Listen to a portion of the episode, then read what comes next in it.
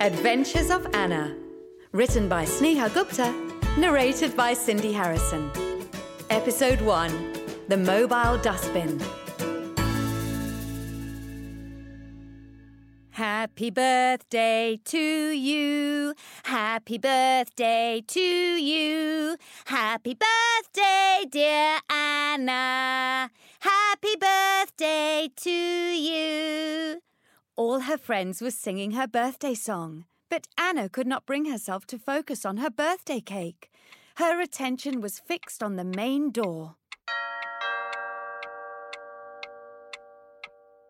The clock in the living room struck nine. Anna once again asked, Mom, when will Dad get here? It was her 10th birthday, and she was looking like a princess in her pink frilly dress and matching shoes. Her shoulder length hair was held up by colourful clips, and a tiara perched proudly on her head. There was no joy in anything without her dad. Her eyes filled with unshed tears. Anna's mum, Maya, patted her back. Don't worry, sweetheart. He must be on his way. Why don't you join your friends? Eat some of your yummy birthday cake. You know, I baked it especially for you. No, Mum. I don't feel like eating anything. I think. I think Dad forgot my birthday. Maya gave a short laugh. That's impossible. The only birthday he ever forgets is mine. Don't you worry now. Then why isn't he here yet? I wanted to introduce him to all my friends. Just then, Anna's classmate and their next door neighbour, Tommy, piped up. You know, on my birthday, my dad always takes leave from work. He loves me a lot. Hearing this, Anna began panicking. Mom, does Dad not love me? Maya shook her head at Tommy. Really, Tommy? Was that necessary?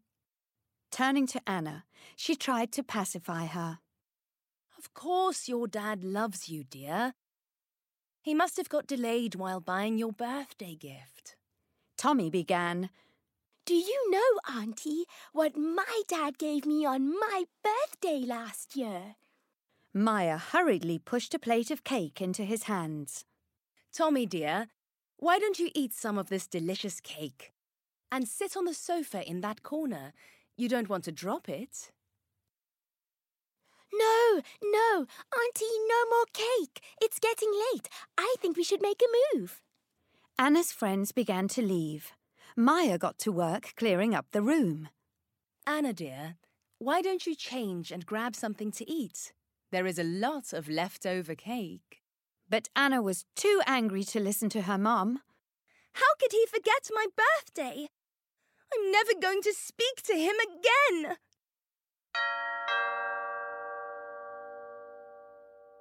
The doorbell interrupted Anna's rant, and she rushed to open the door. It's got to be him. Maya couldn't suppress a grin. So, I thought you were never going to speak to him. But Anna was already throwing open the door, squealing. Daddy! Uh huh. A four foot tall, white robot stood before her. Hello, Anna. Happy birthday to you.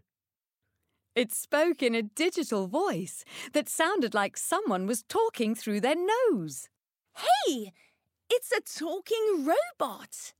exclaimed Anna. Happy birthday, Anna. Did you like your gift? A man asked, stepping out from behind the door. He was tall, dark skinned, and wore a hat. The only thing out of place in the spy like ensemble was his glasses, behind which his eyes twinkled merrily. Daddy! Anna squealed and threw herself at her father. I love the gift. Thank you. 42 year old Sam beamed. He was a scientist and loved his little gadgets. Watch this. Sam pressed a button on a remote control. The wheels supporting the robot began to roll, and it entered the house. That's so cool. Here's the remote, Anna. He handed her the device. But be careful.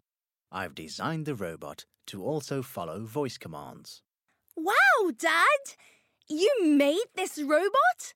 That's so awesome! What shall we call him? Mum, can you suggest a name for him? Maya scrutinized the little guy. How about we call him Robbie? Anna nodded happily. Nice name! Thank you, Mum.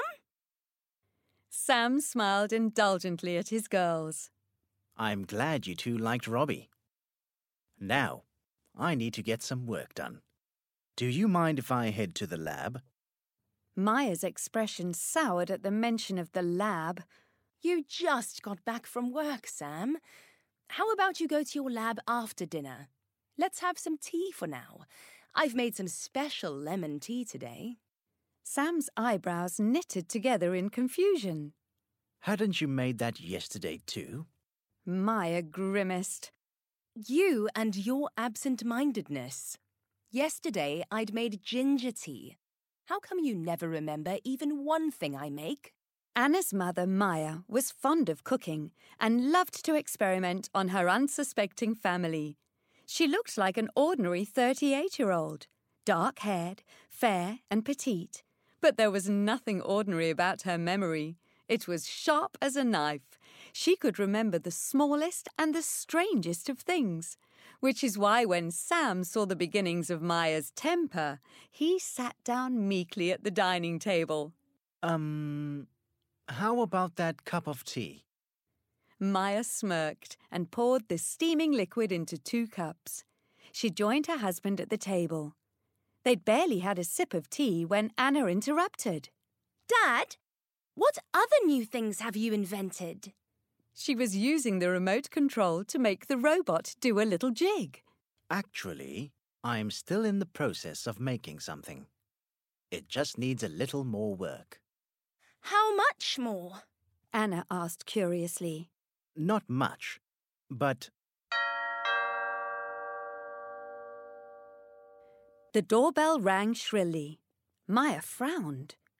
Who could it be at this hour? Sam got up from his chair. I'll go check. He opened the door and called out, It's Tubby! Then he quietly slipped away to his lab. Maya looked puzzled. Tubby? Who's Tubby? Oh, Mom, it's Tommy. You know, Dad, he doesn't remember anything right. Laughed Anna. But why has he come at this hour? Anna started towards the main door. He must have seen my new robot from his window. I bet he's come to investigate. Hi, Anna. Tommy grinned from the doorway. Look, I just got a new remote controlled car. Anna smirked and pressed a button on the remote she held. The robot rolled over to the door. Your car is nice, but look what I've got. Robbie, say hello to my friend. Hello, Tubby. Tommy frowned and then shrugged.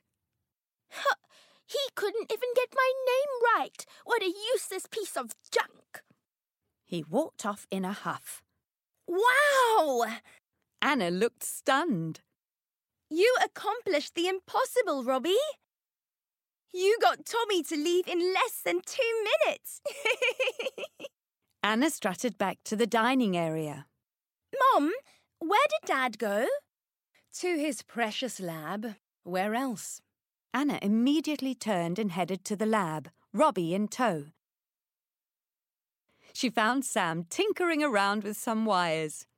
Dad, you didn't say what you're making. A dustbin. replied Sam, preoccupied. Uh, what? Dustbin? That's right. But why?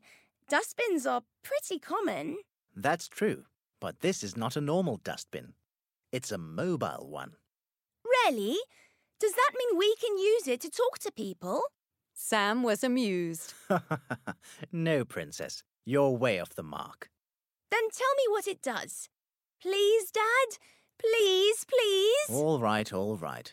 See, the word mobile doesn't only mean phone, it means movable, like this dustbin will be. know. But how will it work? Looks like you're not going to leave without getting answers, are you? Anna smiled and slid her small arm around Sam's waist. Not really. Sam ruffled Anna's hair affectionately and continued, See, I'm making a gadget that will help keep roads, parks, malls, and the whole city clean. The dustbin will have wheels, sensors, and two flexible hands. It will be able to move on its own, pick up the trash, and dump it into itself. And what happens when it's full? Then it will go to a pre decided spot and deposit all the garbage. But how will it know where to look for waste? That's a good question, Anna. That's where its sensors come in. They will lead it to plastic, dry leaves, and metal waste. Wow! That's amazing, Dad!